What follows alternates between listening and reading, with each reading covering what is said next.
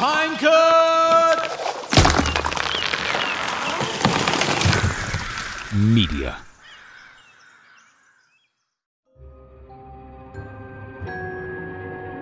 Witajcie. Jeśli wydawało wam się, że historie o przybyszach z innej galaktyki zaczęły pojawiać się dopiero w dwudziestym pierwszym wieku, to znaczy, że do tej pory żyliście w błędzie. Cofniemy się do roku tysiąc osiemset osiemdziesiątego czwartego. Właśnie wtedy w Nebrasce wydarzyło się coś, o czym mówi się do dziś i o czym wciąż trudno zapomnieć. Wszystko zaczęło się w niewielkim mieście Max, położonym niespełna sześćdziesiąt kilometrów od Benkelman w hrabstwie Dundy. Pewnego upalnego dnia, a dokładnie szóstego czerwca, John W. Ellis, amerykański kowboj i współpracujący z nim trzej pasterze, zauważyli niespodziewany i niezwykle jasny rozbłysk nad swoimi głowami. Chwilę później ich oczom ukazało się coś, o czym wkrótce usłyszała cała Ameryka. Nagle oślepiło nas światło, ale to nie była jakaś tam błyskawica. Poza tym, jaka błyskawica? Był piękny, pogodny dzień, pominali później mężczyźni. I ten huk! To było coś niesamowitego, dodawali.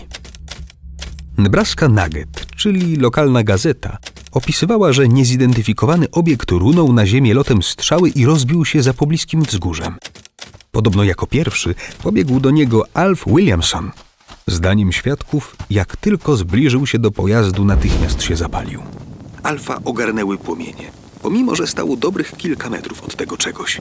Na szczęście udało się go ugasić i skończyło się na poparzeniach. Nie mieliśmy pojęcia, co robić, dlatego bez namysłu wezwaliśmy szeryfa. Kontynuowali swoją opowieść współpracownicy Johna Ellisa. Przybył na miejsce E W Rawlins, lokalny szeryf, nie posiadał się ze zdziwienia po tym, jak w końcu udało się ugasić płomienie, oczom gapiów ukazał się dziwny mechanizm. Dziennikarze Nebraska State Journal, powołując się na słowa Rawlinsa, wspominali na łamach periodyku, że na miejscu znaleziono ogromną ilość trudnych do zidentyfikowania odłamków.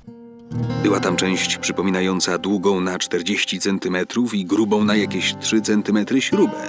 Pisali, by po chwili dodać, szeryf znalazł też mechaniczne koło, coś co wyglądało jak wykonany z mosiądzu brzeszczot. Ponoć był mocno wbity w podłoże i żeby go wyciągnąć, najpierw trzeba było go odkopać. Szeroki prawie na pół metra, gruby na siedem i pół centymetra i długi na ponad metr. Ważył niewiele ponad dwa kilogramy. Był jednak niezwykle wytrzymały. Struktura sprawiała wrażenie gęstszej niż w znanych dotychczas metalach, wspominał jeden ze świadków tamtych wydarzeń. Z ziemi wyciągnięto też fragment koła o średnicy około dwa i pół metra. Było wykonane z tego samego wytrzymałego, a zarazem bardzo lekkiego metalu. Mówi się, że znalezione wtedy części świeciły i były bardzo gorące. Dosłownie parzyły w dłonie. Jak to możliwe? Przecież zanim zabraliśmy się za ich zbieranie i odkopywanie, minęło sporo czasu, opowiadał członek ekipy, która pracowała na miejscu.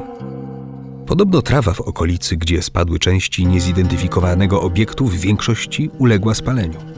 Osoby, którym dane było pracować przy sprawie, mówiły, że to, co spadło wtedy z nieba nad Nebraską, miało cylindryczny kształt i z pewnością nie pochodziło z naszej planety. Na miejsce wezwano wojsko i zabezpieczono teren. Miało to powstrzymać gapiów i poszukiwaczy przygód.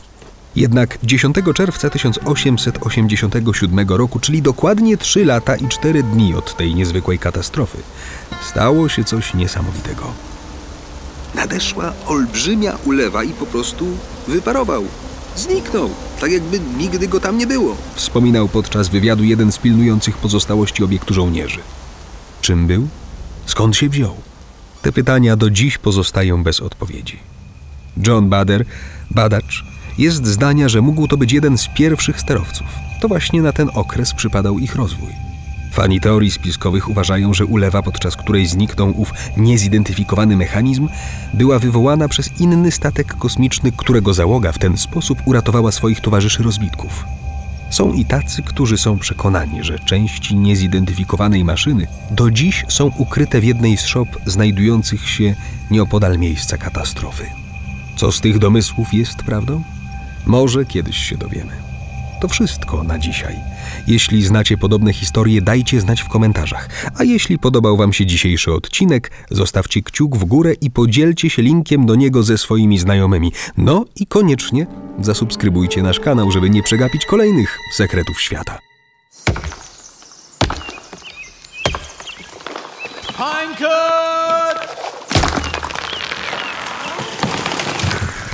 Media.